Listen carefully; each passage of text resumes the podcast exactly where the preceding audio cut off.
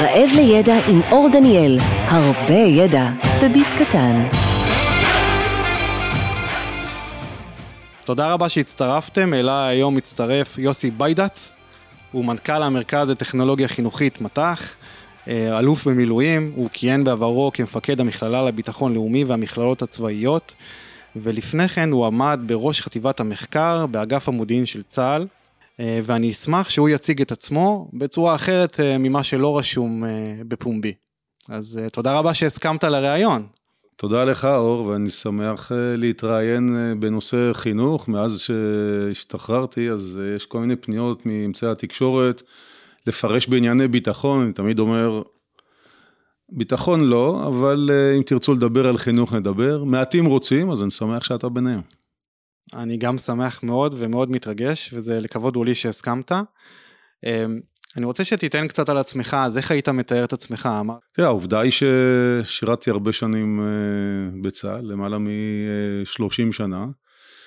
בין לבין אה, למדתי, למדתי אגרונומיה בפקולטה על חקלאות, כי חשבתי שאני אהיה חקלאי, היה מין אה, חלום רומנטי כזה, אבל זה הגיע לאן שזה הגיע, התחלתי ביחידות המיוחדות בצה"ל, עברתי אחר כך למודיעין ברמה נרחבת יותר, רמה לאומית, ובסופו של דבר התפקיד היחידי שעשיתי פרט למודיעין היה בחינוך, וזה בעצם, כפי שציינת, המכללות הצבאיות, המכללה לביטחון לאומי.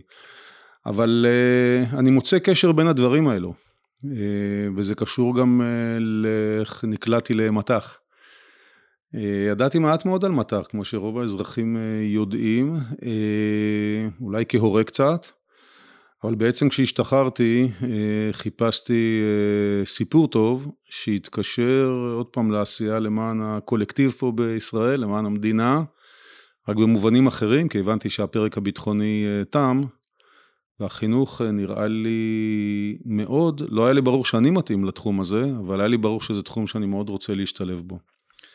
ובהרבה מובנים אני יכול לספר את הסיפור שלי על, אה, את סיפור השירות הצבאי שלי כסיפור של למידה, אולי כתחרות של למידה.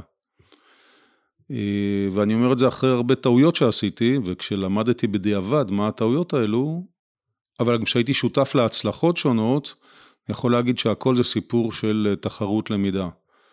תחרות אל מול, אה, לפעמים זה יריב, לפעמים זה אל מול הסביבה שמשתנה, לפעמים זה אל מול אנשיך, אתה לא מבין שגם הסביבה שלך עצמה אה, משתנה, טכנולוגיה חדשה נכנסת, אה, ולכן בהרבה מובנים אני יכול לתאר את הסיפור השירות שלי כסיפור של למידה, ובאיזושהי צורה סמלית שהשתחררתי, הייתי באיזה מכון מחקר בארצות הברית, וכתבתי שם גם איזשהו מאמר על עבודת מחקר על אסטרטגיה כתהליך למידה, אז גם הבנתי שסיימתי עם הפרק הביטחוני בחיי. זה חתיכת הבנה, אבל מי ששומע אותנו מבחינת האסטרטגיה שאתה ציינת, אז למה דווקא, למה אתה חושב שלמידה היא אסטרטגיה? כלומר, האם זה היתרון של אה, גם מדינת ישראל אולי, מבחינת ההון האנושי? אני חושב שלמידה כפי שאני מבין אותה, היא כרוכה בהשתנות. איזושהי השתנות. אחר כך שווה לעמוד על ההבדל בין למידת מבוגרים ללמידת ילדים, כי אני התנסיתי באמת בלמידת אה, מבוגרים, ואני חושב שיש שוני, ועדיין אני חושב שיש פה איזשהו עניין של אה, השתנות. אה, אי אפשר למדוד אותו מיד, בכלל קשה למדוד, אפשר גם לדבר אחר כך על איך מודדים, איך יודעים שהצלחת בחינוך. אבל השתנות בכמה מובנים, אני ככה חושב או, או מנסה לראות את הלמידה שכרוכה באסטרטגיה, בארבע השתנויות. ההשתנות הראשונה, השתנות בכרוכה בתנאי הלמידה שלך. כלומר, אם אתה מבין שיש לך תחושות בטן עמומות, שמשהו לא מסתדר, ואתה רוצה להפוך אותו לחשיבה קוהרנטית עם פעולה קוהרנטית, אז אתה צריך להתארגן גם באופן שונה ללמידה. במובנים נגיד של הצבא, אבל אני חושב שזה נכון גם לחברות אזרחיות וגם למט"ח, אל תצפה שב... ישיבה שבועית שלך, שבו כל מנהל מוסר איזשהו דוח וכולי, יקרה משהו גדול. זו ישיבה שנועדה למסור איזושהי אינפורמציה, להבין מה העניינים.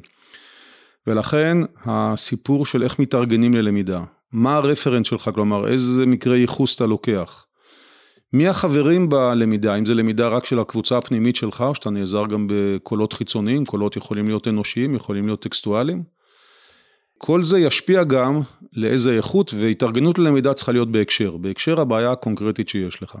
ההשתנות השנייה כרוכה בהבנות החדשות שיש לך על העולם, ובעיקר במושג של הפער בין הפרדיגמה הנוכחית שלך כארגון, לבין הבנותיך החדשות אודות העולם. אנחנו קוראים לפער הזה הסט, דריפט באנגלית, במובן של נניח אתה מבין שהלכת בכיוון מסוים, אני יכול לתת אחר כך דוגמאות מהעולם של מטח, הלכת בכיוון מסוים, חשבת שהוא הכי טוב, אבל פתאום העולם משתנה.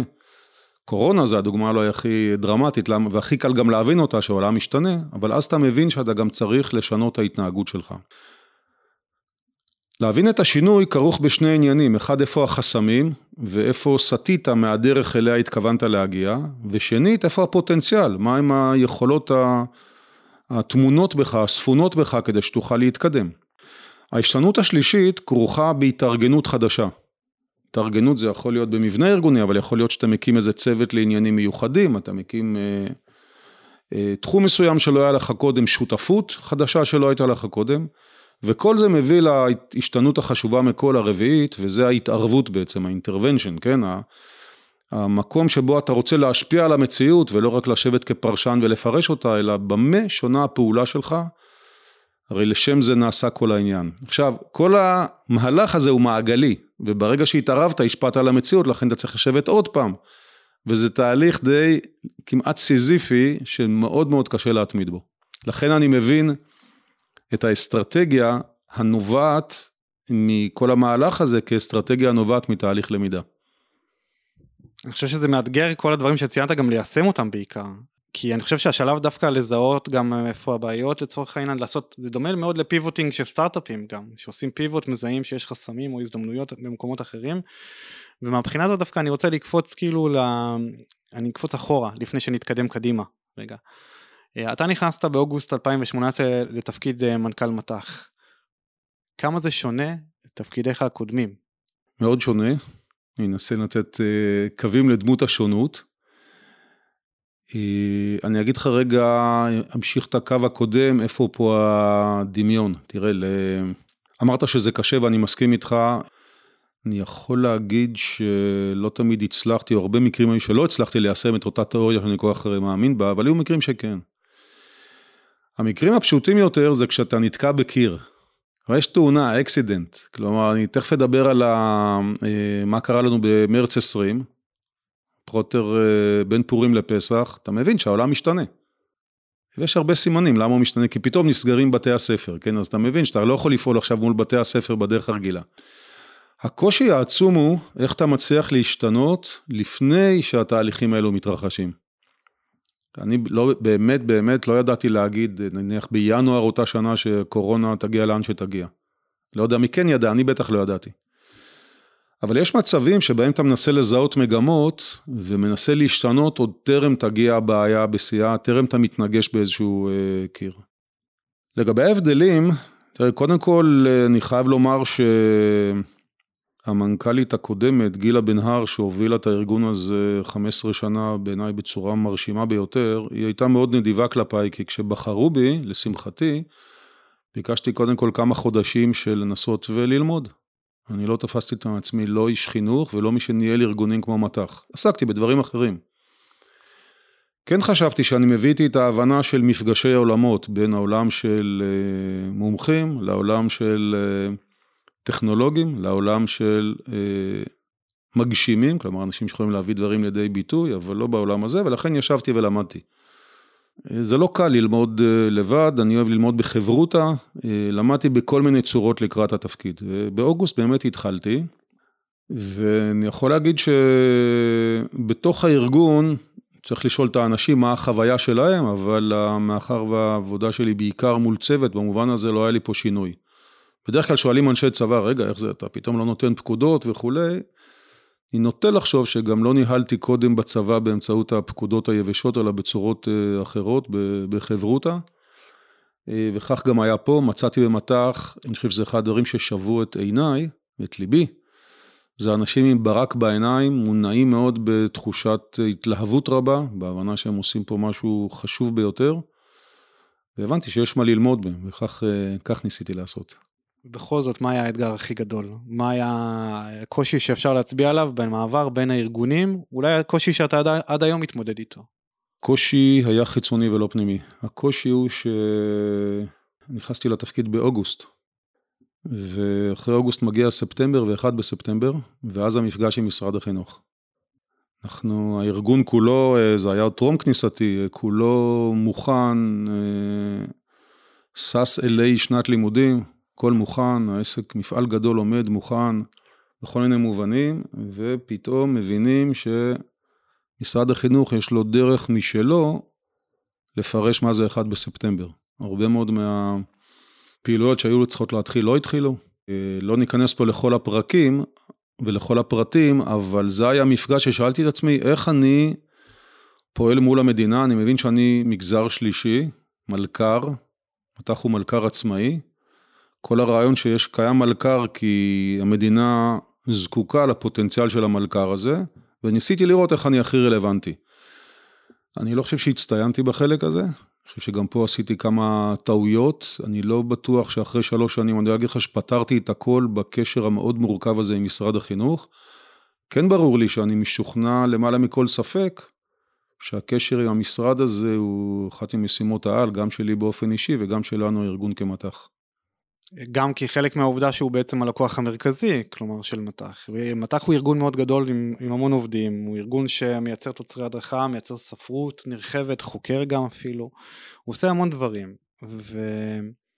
והוא הכי רלוונטי בתור לקוח, כלומר שהוא נותן שירותים למשרד החינוך, אבל גם בפער הזה פה בין משרד החינוך למט"ח, אז אה, אם אתה היית בתור מישהו שמוביל את הארגון, מה המטרה המרכזית של הארגון? אה, והוא עובד מול עוד ארגונים שונים? או... אז תראה, כרגע אני אסמן שהמושג שאתה השתמשת בו לקוח, שהוא כמובן עובדתית נכון, אצלי הוא מעורר איזושהי אי נוחות, אני חושב בקרב כלל המנהלים במט"ח, אה, אי נוחות בלהסתפק בלתאר כך את הקשר שלנו עם המשרד. יש לנו איזושהי שאיפה, אני מקווה שהיא לא פנטזיה, אני אגיע לזה עוד מעט. נשים קצת חומרים על השולחן, בסדר? זה, אבל זה דיווח ראשון, כן? זה שאיפה מה? להיות חלק אינטגרלי ממשרד החינוך? להחליף את משרד החינוך? לא, לא, לא, לא, ממש לא, ממש לא, ממש לא. תראה, מט"ח, אם אני ככה אגדיר, אתה שאלת מה, מה עניינו, מה ייעודו, אז קודם כל, עניינו המרכזי הוא אה, אה קידומו של חינוך רלוונטי לעידן הדיגיטלי. אה, אני חושב שאליך המילים האלו מדברות, אתה עוסק בזה כל הזמן, אבל אני מבקש רגע להרחיב. יש פה, המשפט הזה הוא לא ברור לחלוטין, כלומר צריך לפרש את כולו. מה זה חינוך ולמידה רלוונטיים, מה המשמעויות של רלוונטיים, מה המשמעות לעידן הדיגיטלי. אני אתחיל רגע מהעידן הדיגיטלי, עידן דיגיטלי בשני מובנים, האחד, מאחר ומט"ח זה ארגון שמתמקד בגן ילדים עד י"ב, זה כבר דור שגדל אחרת מהדור אה, שלך ושלי ויש בינינו אה, הפרש אה, גילאים. במובן הזה שהוא גדל לתוך העידן הדיגיטלי, יש לו עוד איבר ביד, כן? יש לו תמיד איזה איבר דיגיטלי ביד, כמובן שאני מדבר על רוב הילדים ולא כולם במדינת ישראל, יש ילדים שלא זוכים לעשות את זה, אבל אני מדבר על רוב הילדים. במובן הזה גם יש דברים שונים בהם לעומת תלמידים בדורך ובדורי. בדור של ההורים שלנו. הדבר השני, יש היום אבל גם הרבה יותר הזדמנויות שטמונות בממד הדיגיטלי הזה. ולכן אנחנו מנסים ללמד את אותם ילדים תוך התחשבות גם במאפייני נגיד החשיבה שלהם, הפסיכולוגיה שלהם, האישיות שלהם, גם בבעיות הרבות הטמונות בסביבה דיגיטלית אה, עתירה, אבל גם בפוטנציאל שגלום בהם. ו... כשאני מדבר על העניין הרלוונטי, אני חושב שנכון לשוב פה לשורשים של מט"ח. מט"ח בעצם הוקם לפני כ-50 שנה, בעיקר על ידי אה, קרן יד הנדיב, אבל בשיתוף עם ממשלת ישראל, והייתה פה דמות מאוד מרכזית, הוא נקרא מקס רו, הוא המנכ"ל של קרן יד הנדיב, והוא כתב אה, חיבור די קצר. הוא קרא לו בשם היומרני, שים לב לשם, ממערכות בתי ספר למערכות למידה בישראל. הוא כתב את זה בסוף שנות ה-60. והוא דיבר בעצם על שתי מגמות מרכזיות, אחת מגמה של אה, כניסתו של חינוך אה, פרוגרסיבי, פרגמטי, המבשר המרכזי שלו היה ג'ון דיואי, והדבר השני, כניסתן של טכנולוגיות. עכשיו אנחנו מדברים על שנות ה-60, עוד אין מחשבים אישיים, כמובן שאין אינטרנט, וטלוויזיה נכנסת לחלל חיינו, ואז מקימים שלושה ארגונים. האוניברסיטה הפתוחה, הטלוויזיה הלימודית והמרכז לטכנולוגיה חינוכית מט"ח, הם גדלים בעצם כאחים שמיועדים לשרת קהלים שונים, אבל עם אותם שתי מגמות. ומט"ח בעצם הוקם עם תפיסה פדגוגית אה, מאוד רצינית שהיא מלווה אותנו עד היום, היא טרם אה, אתגרית, מאתגרת ביותר, זה הרעיון של פרסונליזציה בחינוך. ההבנה שהכיתה בהגדרה היא הטרוגנית, וצריך להתאים לה אה, צורת למידה מותאמת לתלמידים. לא מזמן העברתי באיזשהו כנס חינוכי על למה אין פרסונליזציה בחינוך. כי ברמת העיקרון כדי לעשות פרסונליזציה אתה בא למורה ואתה אומר לו איך אתה יודע מה המצב של כל ילד, מה הוא אומר? הוא אומר אני רואה אותו, אני רואה אותו בעיניים שלי, כלומר אני רואה מה המצב שלו, אני יכול להרגיש אותו פה ושם בשיחות. אבל הרבה נופלים, בגלל האמירות האלה, הרבה נופלים בין הכיסאות, כי אה, כדי לראות את הילד, לעשות באמת, לקחת אנליטיקה ודאטה על ילדים, צריך לשלב הרבה למידה שהיא עם טכנולוגיות, לעשות מבדקי ידע, לשאול אותו גם בכל מיני שאלונים אינטראקטיביים איך הוא מרגיש, לשלב מערכות ניהול למידה. אבל אין שילוב של מערכות ניהול למידה במערכת החינוך, כלומר זה לא קורה. אז מה שאני בא בעצם לשאול, כלומר, כחלק מהייעוד הזה, איפה אתם רואים שכן הדברים האלה קורים, אולי בפרויקט כדוגמה שלכם, כלומר, משהו שאתם כן עושים. תשמע, זו נקודה שמלווה אותנו כל הזמן, אני רוצה להגיד לך מאיזה עומקים היא מלווה. אה, זה הסיפור עכשיו שאני מספר לך, הסיפור על אה, אסתר וגרשון. זה סיפור שלפני הרבה שנים במטח.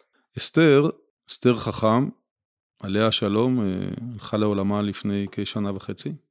היא, היא הייתה הפדגוגית הראשית המרכזית של מטח, מטח הייתה קבוצה של אולי 20 איש. היא באה עם הרעיון של הפרסונליזציה והצורך לעשות הוראה מותאמת אישית. היא הייתה מחנכת אה, ככה מנוסה מאוד. והיא קראה לטכנולוג במטח גרשון הנגר.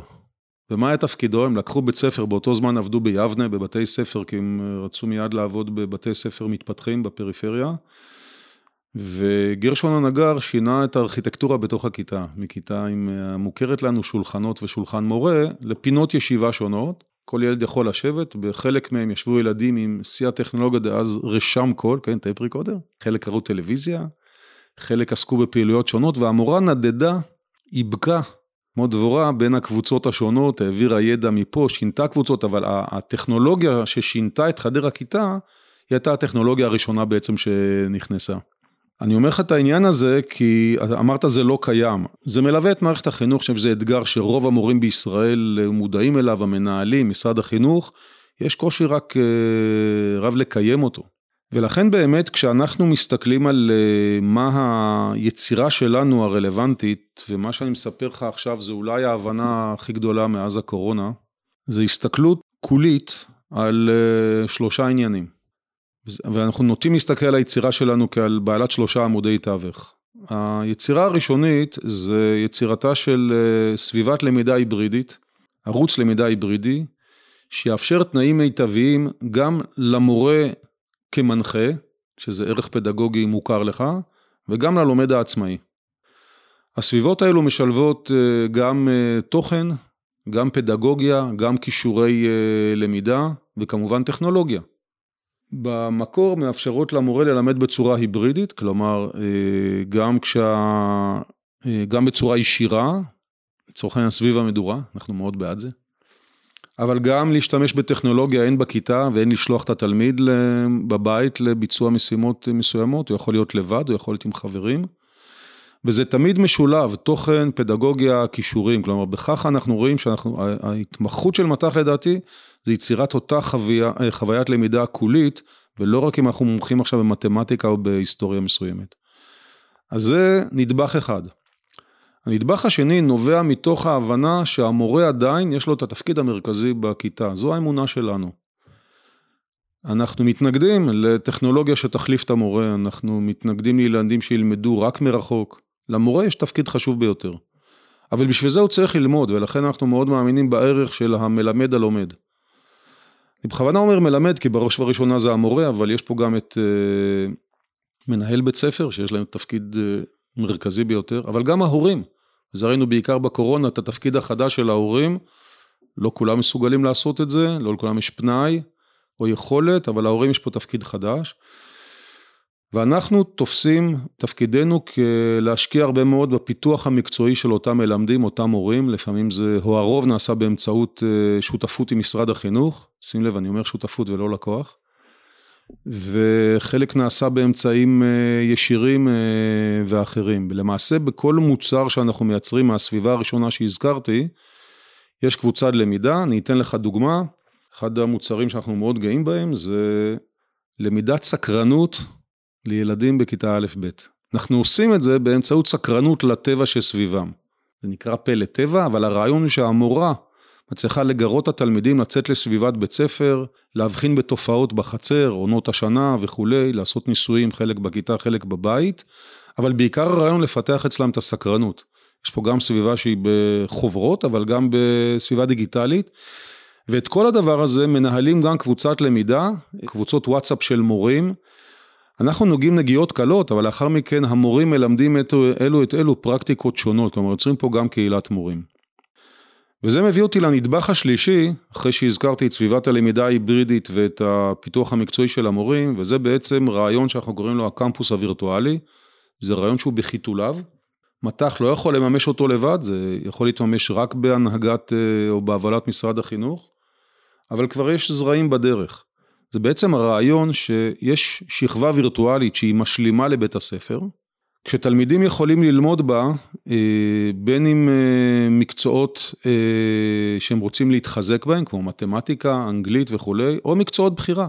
ילד רוצה ללמוד עכשיו איזשהו מקצוע בחירה, זה יכול להיות מיומנויות שונות, איך לעשות פרזנטציה, זה יכול להיות שהוא רוצה להיות, אה, להתמחות בעניין כלכלי מסוים, ויש מעטה של מבוגרים, אני אומר מבוגרים כי זה יכול להיות לפעמים מורים מומחים, יכול להיות חלק מההורים, יכול להיות סטודנטים מצטיינים באוניברסיטה, שנותנים, אה, משתתפים בזה, ויש מערכת שלמה שמנוהלת על ידי אותו בית ספר, ומאפשרת לתלמידים ללמוד דרך הכיתות וירטואליות של תלמידים מרחבי הארץ, שלומדים בצורה הזו. כל שלושת הנדבכים האלו הם היצירה הכוללת שאנחנו רואים של מט"ח והם בעצם נשענים על שני יסודות. יסוד אחד זה היסוד של אה, דאטה, מט"ח הוא אה, אה, ארגון מבוסס נתונים. מאחר והמערכות שלנו הן מאוד פופולריות, יש לנו יכולת להבין תופעות, למידה שונות ברחבי מערכת החינוך. והעניין השני, אנחנו מנסים כל הזמן ליצור חדשנות שיטתית מערכתית וזה דבר לא קל. זו היצירה הכוללת של מט"ח. אני רוצה גם אבל לדבר על ה... אז דווקא על, ה... על הרלוונטיות. אתה אמרת גם בעצמך מקודם שאף אחד לא חזה שיהיה אפילו את הסכנה של הקורונה, כלומר אה, שזה יקרה, שדבר כזה יכול להיות בכלל תרחיש אפשרי. בעיקר אמרתי שאני לא חזיתי. אתה יודע, אם מסתכלים על תמיד בדברים כאלה, יש את האנשי קצה שכן אה, דווקא אומרים את זה, הבן אדם השמיני או איפכא מסתברא, כאלה שיכולים אה, להגיד את הדברים האלה, אבל אף אחד לא צפה את מה שיקרה. אבל אפשר, אה, אולי היינו רוצים לדמיין שדווקא המורים יותר טכנולוגיים, או שהמערכת יותר טכנולוגית, שתתאקלם לזה יותר בקלות. אבל ברגע שזה קרה, אתם התחלתם להפעיל מערכת שידור לאומית, ממה שאני זוכר. האם היא רלוונטית? כלומר, האם באמת לעשות one way אה, שידור טלוויזיה זה רלוונטי במצב כזה? טוב, אתה פותח פה נושא בעיניי אה, עסיסי וחשוב. יודע, קודם כל, אה, אני חושב שאמרתי לך קודם שהייעוד של מט"ח זה ליצור את אותה למידה רלוונטית בעידן הדיגיטלי. אבל מט"ח יש לו עוד, כמלכ"ר, הוא חייב כל הזמן לשמור גם על איתנותו הכלכלית. עכשיו, כמלכ"ר יש פה חוקים ברורים אנחנו נוהגים לומר שאנחנו מוסד ללא כוונות רווח, שזה מלכ"ר, אבל גם מלכה, שזה מוסד ללא כוונות הפסד. כלומר, כדי להחזיק פה כל הזמן רצף אה, תפעולי, רצף של מחקר ופיתוח, אתה צריך לשמור על מתח קטן מאוד, עדין מאוד, אה, לאורך השנים, אה, שיאפשר לך גם להמשיך ולפתח. המתח השני שמתח נע סביבו זה המתח בין רצוננו להיות ארגון שמשפיע על המוני תלמידים, אנחנו לא תופסים את עצמנו כארגון בוטיק, יש מקום לארגוני בוטיק אבל זה לא אנחנו, לבין הרצון ליצור כל הזמן חלוציות וחדשנות. למה זה מתח? כי כדי להשפיע על, מתוך הפרדיגמה הנוכחית, אתה חייב לעבוד עם משרד החינוך, כי הוא אוחז הפרדיגמה הנוכחית. כדי לחדש, ושם גם טמון דרך אגב, נקרא לזה הבסיס הכלכלי המוצק יותר. כדי לחדש שתמיד כרוך בהרפתקאות שונות. ופה נמצא המתח. עכשיו, לגבי השידורים, זו נקודה מצוינת, שאני חייב לומר לך שגם בדיעבד, מרחק של כבר כמעט שנתיים, לא ברור לי שהיינו צריכים להתנהל שונה. אמצע מרץ אה, קיבלנו אה, קריאה בעצם נרגשת, אנחנו ועוד אה, שחקן מרכזי במערכת הזו, ליצור פה אולפנים, 12 אולפנים לשידורים שבעצם ישדרו שיעורים לתלמידים. המשרד, חלקו של המשרד היה בלהביא את המורים, אחראי על התכנים, אנחנו היינו, נתנו את מפתחי הלמידה וכמובן את ההפקה. אנחנו חשבנו שהערך החינוכי של זה הוא נמוך מאוד. אה, זו הייתה הערכה הראשונית, היא התגברה גם בדיעבד. אני חושב שגם בדיעבד הערך של זה הוא מאוד מאוד נמוך. תודה על האמירה האמיצה, דרך אגב. עכשיו, יש פה איזה עניין, איך אתה עובד. מבחינת משרד החינוך זה היה בלב האג'נדה שלהם. עכשיו תזכור, זו תקופת חירום, בא אליך משרד החינוך, ואומר לך משני uh, טעמים. אחד, תקשיבו רגע, אני, אתם רוצים להיות שותף שלי? זה כרגע המבחן, אני, זה, אני החלטתי כרגע, כריבון במערכת החינוך, שזה מה שהכי חשוב לי. זה לא היה נטול משמעות אם היינו מדברים על איזה שבועיים, כי על הרעיון של, רגע, הילדים בבית, בוא רגע ניתן להם משהו ראשוני. הבנתי גם את הכיוון הזה, אבל לאורך זמן חשבנו שזה לא נכון, חשבנו גם שנכון להשקיע בדברים אחרים. כן. הדבר השני, כשאתה, משרד החינוך מפעיל אותנו, ופה נכנס עניין הלקוח, היינו מחויבים גם מתוקף מכרז לעשות את זה. מכרז שלא נועד לשידורים, אבל הוא גם מקיף את הדברים האלו. ולכן בגלל השילוב של שני הדברים האלו ניסינו לעשות את זה, וניסינו לעשות את זה בצורה המתאימה ביותר. אני אומר מתאימה, כי אתה מצד אחד מבין שזה לא הדבר הכי עילי בעולם, מצד שני אתה מחויב לעשות את זה, איך אתה, איך אתה עושה את הדברים האלו. קשה נורא לשחזר את זה, אני פעם מחזיר אותך ואומר שכרגע משרד החינוך חושב שהדבר הכי חשוב, לראיה, הביא לפה את אה, מיטב המנהלים הבכירים במשרד, הם יושבים פה, הם בפועל גם ניהלו את אה, כל תחלופת המורים, אה, תכנים וכולי וכולי. פה אני נכנס גם לנקודה שאני ביקשתי להגיד, תראה, אנחנו היינו רוצים לתפוס את עצמנו גם של שותף של משרד החינוך ולא רק כלקוח. לא כי אנחנו חושבים שאנחנו שווים אליו. אנחנו ארגון של 450 איש, אני לא משווה את זה למשרד החינוך, אין לנו גם את האחריות שיש למשרד. אבל אני חושב שלמט"ח יש היסטוריה לאורך 50 שנותיו, שבהם בנקודות מסוימות, כשהיה קשב מתאים במשרד החינוך, וכשהצלחנו לעשות את זה, ועדיין אני רואה את זה כאתגר שלי, היו פה גם השפעות. לדוגמה, על איך נראה באמת שוק התוכן הדיגיטלי. לדוגמה, איך נראים רעיונות יפהפיים כמו תיכון וירטואלי שמספק אה, יכולת למידה לילדי אה, פריפריה גם בחמש יחידות אה, מוגברות, גם כשאין מורים בבית ספרם. איך נראה פרויקט אה, החונכות הווירטואלית נחשון שמאפשר לעשרת אלפים תלמידים בפריפריה לקבל חיזוקים בלימודיהם. איך נקרא רעיון המיקרו-קדיטציה בפיתוח המקצועי של מורים.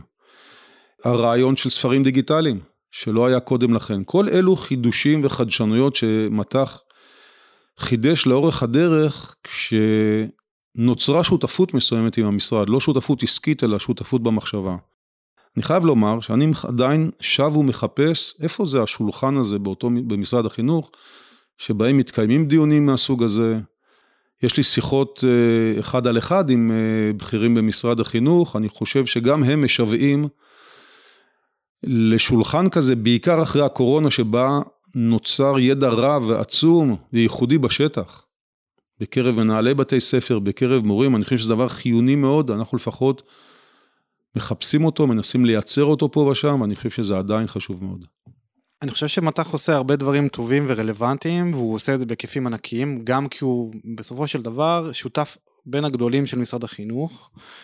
אה, ורואים את ההשפעה, דרך אגב, אני רואה את ההשפעה, אני גם רואה את העשייה, ומה שמעניין אבל מאוד לשאול, אה, זה ככה הגבנו בזמן חירום, לפעמים ככה מגיבים בזמן חירום, זה מה שהיה צריך לעשות וזה מה שבוצע, מתחקרים אחרי זה, מפיקים לקחים, ופה העניין של הפקת לקחים.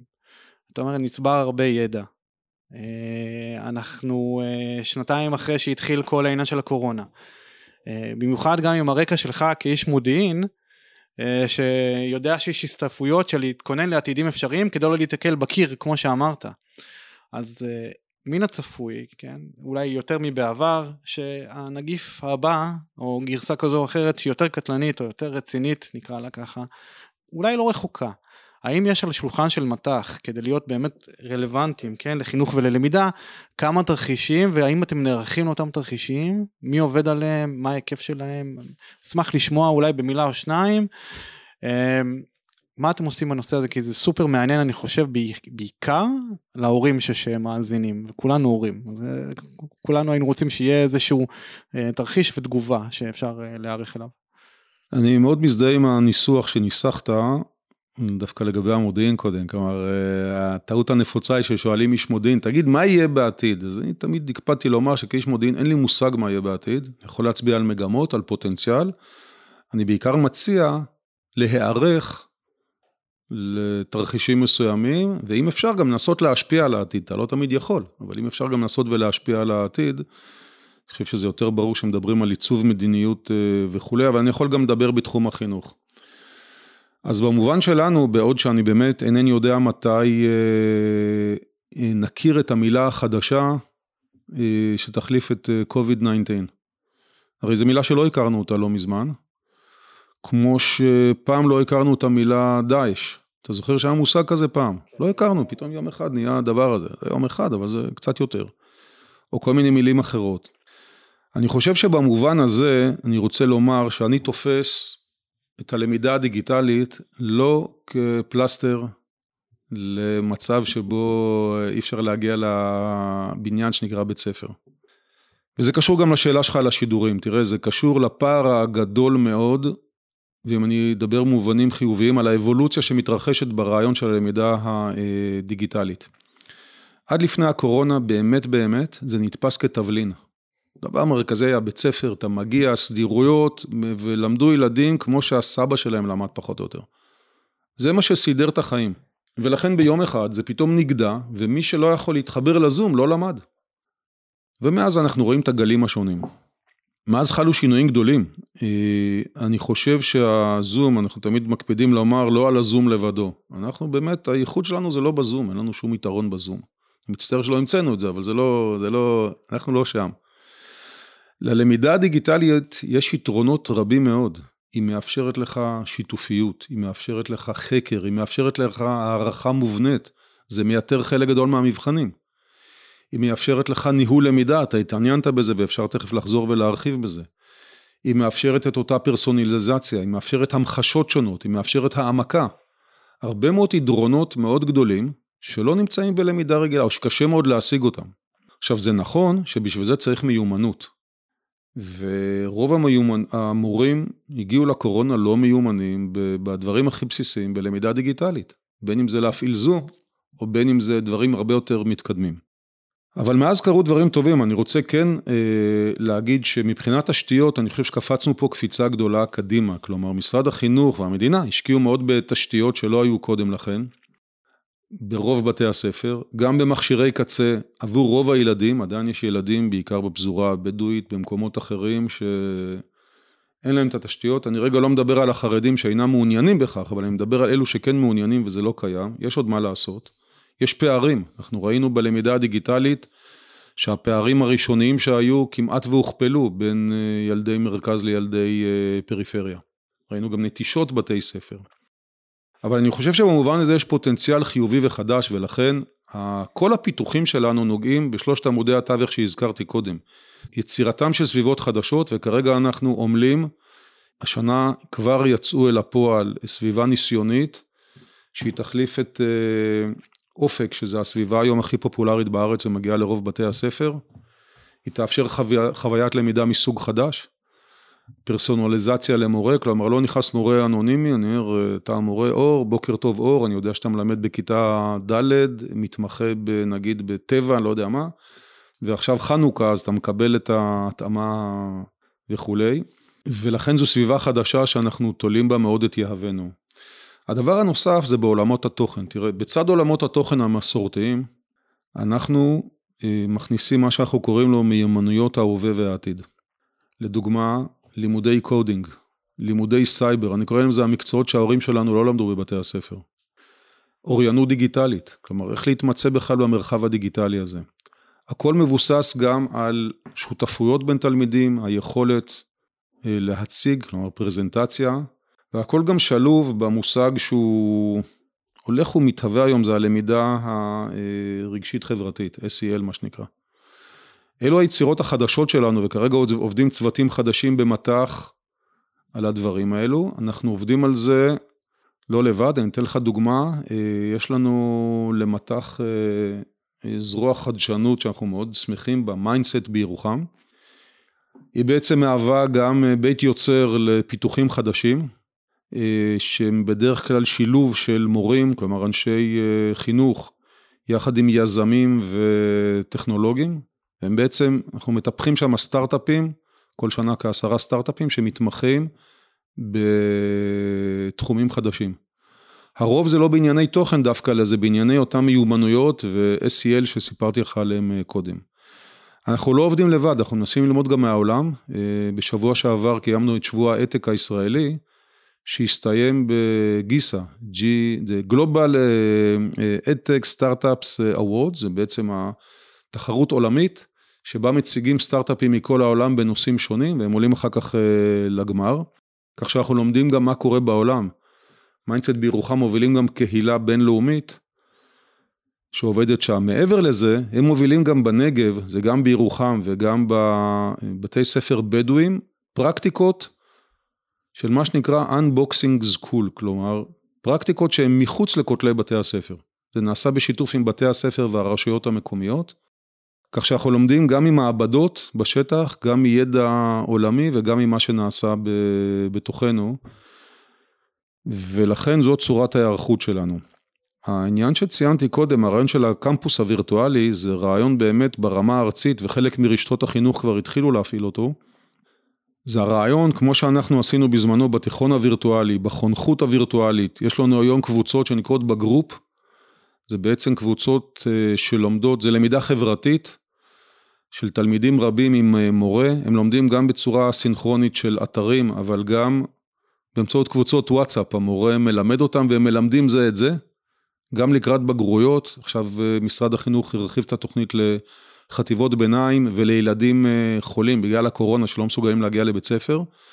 זה תחום תוסס ביותר ולכן בעתיד אנחנו היינו שמחים שייווצר פה בארץ גם אותו קמפוס וירטואלי, אותו מימד כזה. אלו דברים שלא היו בעוצמה כזו קודם טרום הקורונה, במובן הזה אנחנו חושבים שאנחנו חווים אה, דבר חדש. הכל קשור גם לטכנולוגיה. אנחנו ביומים הראשונים של הקורונה, בצד זה שהיינו הכי פופולריים, המשתמשים שלנו חוו גם תקלות ובעיות. אני אציין, זה היה בשלושת הימים הראשונים, מאז זה כמעט ולא קרה. אנחנו במהלך הזמן הזה עלינו לענן. זו אופרציה לא נורמלית, עשינו את זה יחד עם אה, מייקרוסופט, זה הרבה משאבים. עכשיו, זה נכנס לדבר הבא, משרד החינוך לא משקיע בארגונים כמו מט"ח או בארגונים אחרים, הם צריכים לעשות את זה באמצעים שלהם. אני חושב שאנחנו נגיע לביצועים הרבה יותר טובים. יש פה שאלה, האם השוק שיתפתח יאפשר לשחקנים כמו מט"ח או לשחקנים קטנים יותר גם לשרוד בשוק הזה, וזה בכלל לא ברור. אם משרד החינוך לא משקיע במחקר ופיתוח, האם הוא מתגמל את השחקנים השונים בהתאם? לפי דעתי לא. ולכן אה, אני חושב שזה אקו סיסטם שלם שאנחנו מנסים גם לעצב ולהשפיע. אתה לא חושב שזה כשל אה, שוק מאוד גדול? שכלומר משרד החינוך מסתמך על מלכ"ר שיספק הרבה מה, מהצרכים שהוא צריך לספק לאזרחים והחינוך אה, הוא תקציב ענק בממשלה אז איפשהו יש פה כשל מאוד רציני ועדיין אתה אומר שלא מתוגמלים מספיק מט"ח לא מתוגמלים מספיק כלכלית או לא משקיעים בהם מספיק תשתיות או כאלה ואחרים האם זה לא באמת כשל שוק מאוד רציני? יש פה כשל אבל לא מדובר על מט"ח. אני, אני אסביר מה, מה אני אומר. תראה, אני אתחיל רגע ב... בציון חיובי מאוד להשקעות שמשרד החינוך השקיע מאז הקורונה. הזכרתי תשתיות, זה תשתיות פיזיות בבתי הספר, ציוד קצה לתלמידים ולמורים, אבל מעבר לזה, היום כמעט בכל uh, בית ספר יש לו אפשרות לבחור מבין uh, שלוש מערכות שהוא מקבל אותן בחינם, כלומר משרד החינוך משלם על זה, זה זום, זה טימס וגוגל קלאסרום. זה מערכות נטולות תכנים, אבל הוא יכול להשתמש בהם, זה חידוש מאוד גדול. יש מקומות שיש גם את המודל שהוא יכול להשתמש בו, ואני חושב שזו התקדמות מבורכת. מכאן, אני מייצג בעיקר את נקודת המבט של התכנים הדיגיטליים, איזה סוג של חוויה דיגיטלית תהיה לך פה. עכשיו פה קורים דברים מעניינים, כי אני חושב שכרגע, ואני רואה את זה על פי שחקנים מצוינים, קטנים שעוזבים את, ה... את המערכת הזו, הולכים, אה, מחפשים, מוכרים בחו"ל או הולכים לאקדמיה פה בארץ. אני חושב שהמודל הוא לא מספיק מפותח. אה, גם תרבות התשלומים, גם כמה משקיעים במוצר דיגיטלי לעומת בספר, בספרים משקיעים הרבה יותר. זה מה שאנחנו רוצים, להשקיע יותר בספרים לעומת דיגיטל. אגב, כל התשלום הספרים מגיע מההורים, לא ממשרד החינוך. זה סדרי גודל של השקעה בין ספר לתלמיד לבין סביבה דיגיטלית. אני חושב שאנחנו רחוקים מאוד מנקודת האיזון הרצויה. במובן הזה יש עוד פוטנציאל רב שצריך אה, לממש אותו. ולכן אני חושב שזה חלק מהכיוון שאנחנו מצביעים עבורו למשרד החינוך. דבר נוסף קורה, משרד החינוך בשנה האחרונה חוזר למגמה שהוא זנח אותה כבר לפני לדעתי 15 או 20 שנה, הוא מפתח בעצמו תכנים. ניסינו לבדוק, אנחנו כמעט לא מכירים במדינות בעולם, גם לא מדינות טוטליטריות שמפתחים בעצמם תכנים, ומשרד החינוך אה, בחר כן לעשות את זה, לדעתי מתוך דאגה כנה למורים, לתלמידים, רק בעיניי זה קצר טווח, כלומר אם אתה גם רגולטור, גם הספק המרכזי של תוכן, מהר מאוד אתה תישאר לבד שם. כי אין סיבה, תשקיע את הכסף במה שאתה מפתח, אל תשקיע אותו במקומות אחרים. בעיניי, אני לא קיבלתי פתרון שלם ורחוק טווח על זה ממשרד החינוך. אני מבין את הכאבים המיידיים אה, שהם מטפלים בהם. אגב, המוצרים שיוצאים שם הם יפים. רק כשיטה, זה נראית לי שיטה לא ברורה, לא קוהרנטית. אתה רגולטור, אתה ספק, מי אתה? אה, ובמובן הזה אני חושב שמשרד החינוך צריך להחליט אה, האם הוא מעודד את התחומים האלו או לא, בעיניי כמובן שהוא צריך לעודד אותם. זה מעניין שאתה אומר את זה, אבל אני רואה את התוכן, התוכן אני אתייחס לזה אחרת לתוכן, טיפה. מורה חדש שנכנס למערכת החינוך, אה, מבחינתי זה הכשל הכי גדול. הוא נכנס והוא ממציא את הגלגל מחדש. הוא כותב את התכנים שלו לשנה הקרובה, מה הוא הולך להעביר, וזה קורה כמעט כל פעם מחדש. הרבה מורים גם עוזבים בגלל שהם לא יודעים להתמודד, ואנחנו לא יודעים, אין סטנדרט, לא יודעים מה האיכות בין כיתה לכיתה, בין יישוב ליישוב. קרוב לוודאי, כן, איפה שיש יישובים יותר עשירים, מורים שהגיעו מרקע יותר טוב לצורך העניין ורכשו השכלה יותר טובה, אז השיעורים שלהם יהיו ברמה יותר גבוהה, אבל יש סטנדרטים שונים לגמרי. למה אין, אה, מה שאני שואל בעצם, מבחינת הכשל הזה, למה אין אה, גוף, למה אין מערכת כמו מט"ח, שמייצרת את התוכנית לימודים מסודרת, עם מערכת מובנית, שמשלבת למידה היברידית, לא רק פרונטלי, עם תוכן שונה, פה וידאו, פה לומדה, פה תוצרים כאלה ואחרים, לא כל הזמן רק שיעורים פרונטליים. אה, אה, למה נגיד מט"ח לא עושה דבר כזה, מארגנת תוכנית לגמרי שמשלבת תוכנית הערכה בתוכה, שיכולה להיות אפילו גם אסינכרונית לחלוטין, עם וידאו, שיעורים מוקלטים, כלומר, אה, אני לא רואה את זה קורה, או מספקת אפילו מערכי שיעור מקצועיים, ומשלבת את הכל למערכת לסביבה, למערכת ניהול למידה, כי, ואז לוקחת את המידע, נגיד אלף מורים העבירו את אותו שיעור, אלף מורים נתנו פידבק על אותו שיעור, לשמר, לשפר, והנה יש לנו דאטה, כמו שאוהבים להגיד, דאטה אה, גדול, ואנחנו יכולים לשפר ולעשות באמת לאיטרציה הבאה, למחזור הבא, כמו שצריך. כלומר, בעולם העסקי ככה אנחנו פועלים, זה חייב להיות אה, אה, מאוד מדויק, כלומר, אני עברתי שיעור חייב לשרת מטרה עסקית, או אה, KPIs, Key Performance Indicators, שיעדים עסקיים, ולמה לא עושים את זה, למה אתם כגוף שצריך להיות רלוונטי, לא מציע תוכנית כזאת וכזאת לבגרויות, ואני לא שואל אם צריך לבטל את הבגרויות או לא, כי זה שאלה אחרת. השאלה ששאלת היא חשובה, מרכזית ומורכבת, ואני אנסה לענות עליה מכמה כיוונים. תראה, אתה פתחת ואמרת, מורה חדש נכנס לכיתה, זה נשמע כמו תחילת בדיחה, נכון? אז פה אני כן רוצה רגע לקחת משהו מהעולם הקודם שהייתי בו. ואני מגיע פה לעולם ההכשרה. יש לנו הרבה שיחות על זה עם אה, עשרות אה, מכוני או ארגוני ההכשרה שיש במדינת ישראל למורים. מדוע מתקיים פער כל כך גדול בין מה שאתה לומד ואיך שאתה לומד במכללה לבין מה שאתה פוגש בשטח. עכשיו בעיניי זו נקודה מאוד מאוד אה, מרכזית ואני חושב שהיום בראשי רוב המכללות באמת אה, עומדות דמויות אה, עם ניסיון מעולה, בטח יותר משלי, רב שמאוד מיינדד לשאלה הזו והיא רחוקה עוד מפתרון. ולכן אני חושב שעולם ההכשרה הוא עולם מאוד מרכזי. לדוגמה, אם אתה רוצה ללמד בצורה היברידית, דיגיטלית וכולי וכולי בבואך לכיתה, מה דעתך שתלמד ככה גם בחלק מהלימודים, גם בהכשרה, ואני לא מדבר על הזום בגלל שהמכללה נסגרה בקורונה, אני מדבר על שיטות למידה אחרות לגמרי כמובן. אז יש מכללות שעושות את זה יותר, אה, יש פחות, אנחנו מאוד מנסים להשפיע גם בעולם, ה... בעולם הזה, בעולם ההכשרה. הדבר הבא כרוך ב... מי עכשיו אחראי על אותו מורה שמגיע לבית הספר? ופה אני רוצה לגעת רק, כי אין לנו זמן להרחיב בנושא שלם, וזה נושא האחריות, אבל גם הסמכות של בית הספר. אני חושב שבשנתיים האחרונות גבר, גבר מאוד הדיבור על אוטונומיה לבתי הספר. זה נושא רחב, אתה בקיא בו. אני חושב שזה קשור.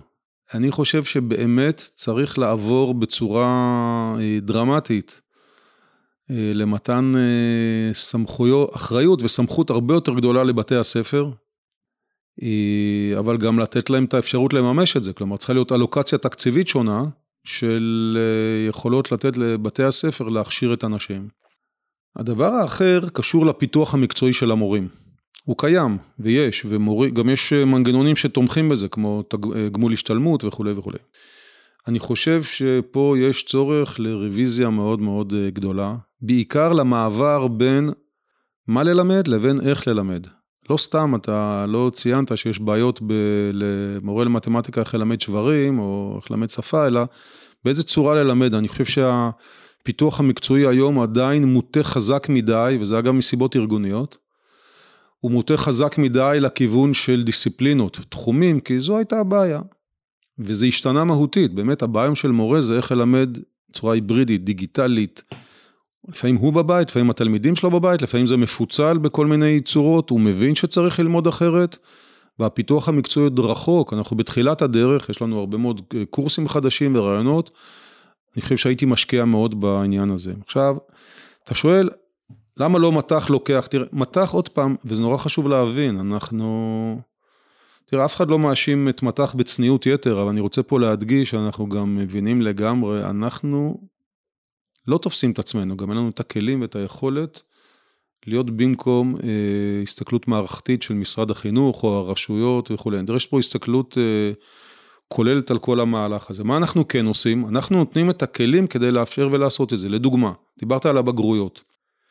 נניח רגע שיש לי כל מיני דעות על הבגרויות, זה כרגע לא רלוונטי כי משרד החינוך קבע שיש כמה בגרויות מובילות. מה אני כן עושה במטח? שני דברים. מצד אחד, אני יוצר אלטרנטיבות, זה נקרא קורסים מחליפי בגרויות בתחומים שונים כמו היסטוריה, אה, ביולוגיה, תחומים נוספים, תנ"ך, מי שבוחר לעשות את זה. אני יוצר פה אלטרנטיבות.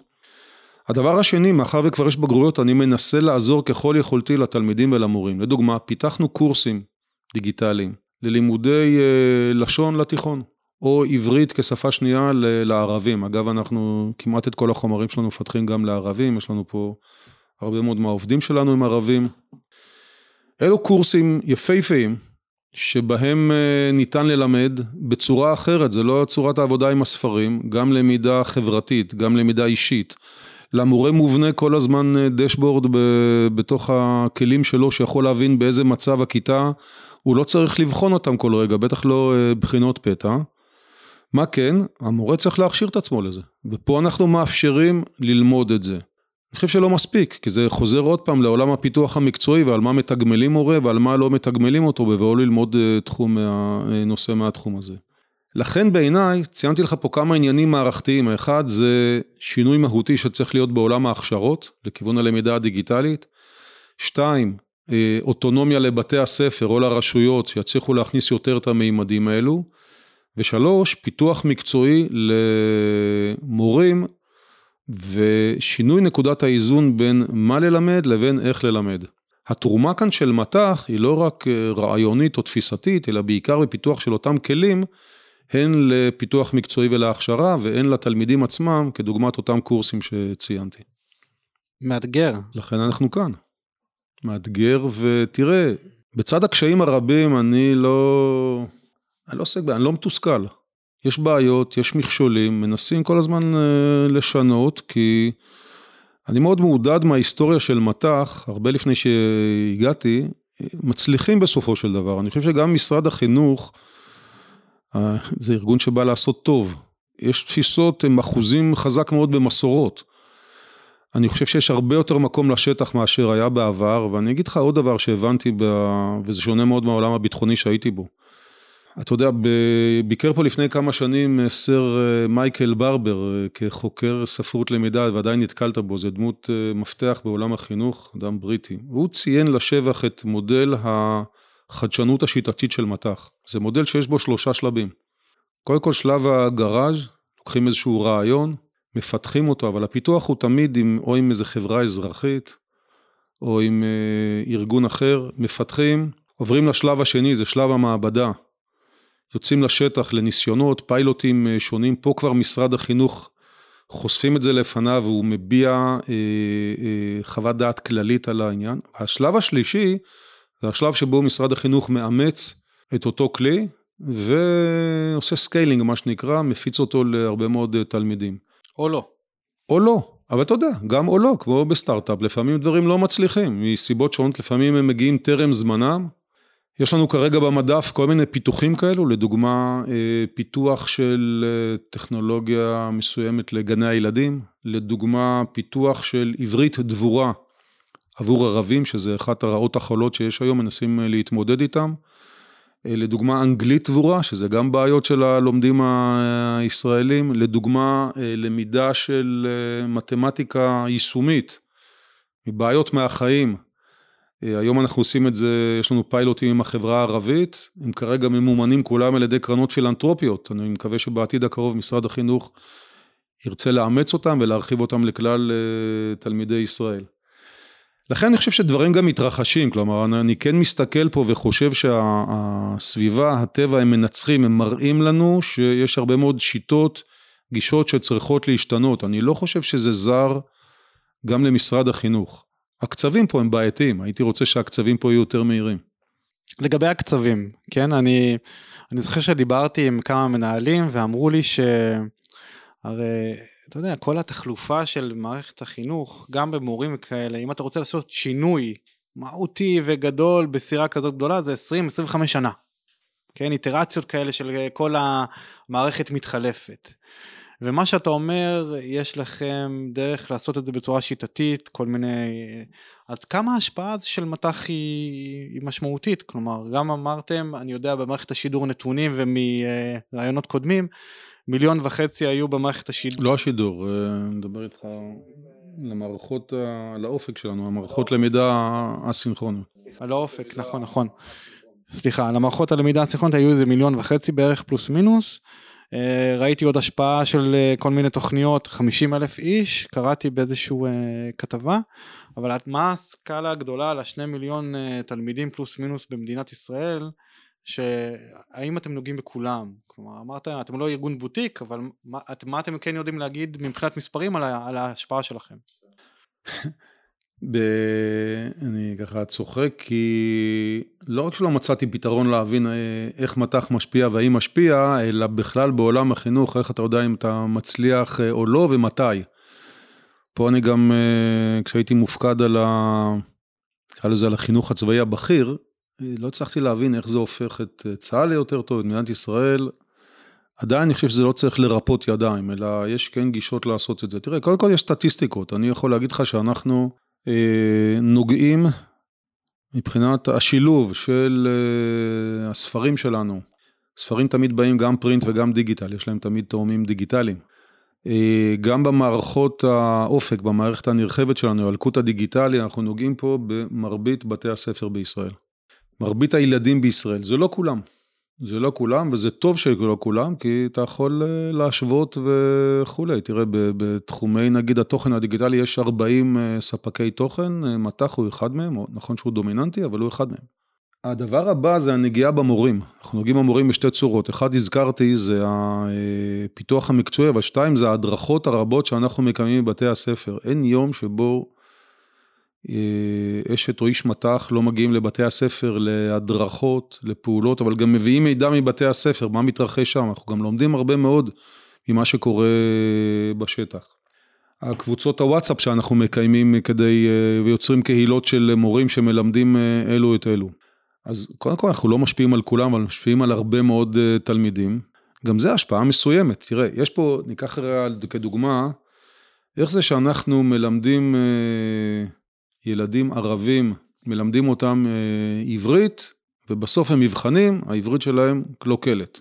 השאלה היא פה שאלה מערכתית, ואני חושב שפה צריך לא להיות יומרניים מדי. תראה, אנחנו יוצרים את התנאים מסוימים ללמידה, עדיין אין לנו השפעה מי המורה, למה מינו אותו לתפקיד הזה, למה הוא לא עוזב אם מבינים שהוא לא טוב, והאם הילד בשכונה שלו אחר כך יכול לדבר עברית, אה, להבדיל משכונה אחרת ביישוב אחר.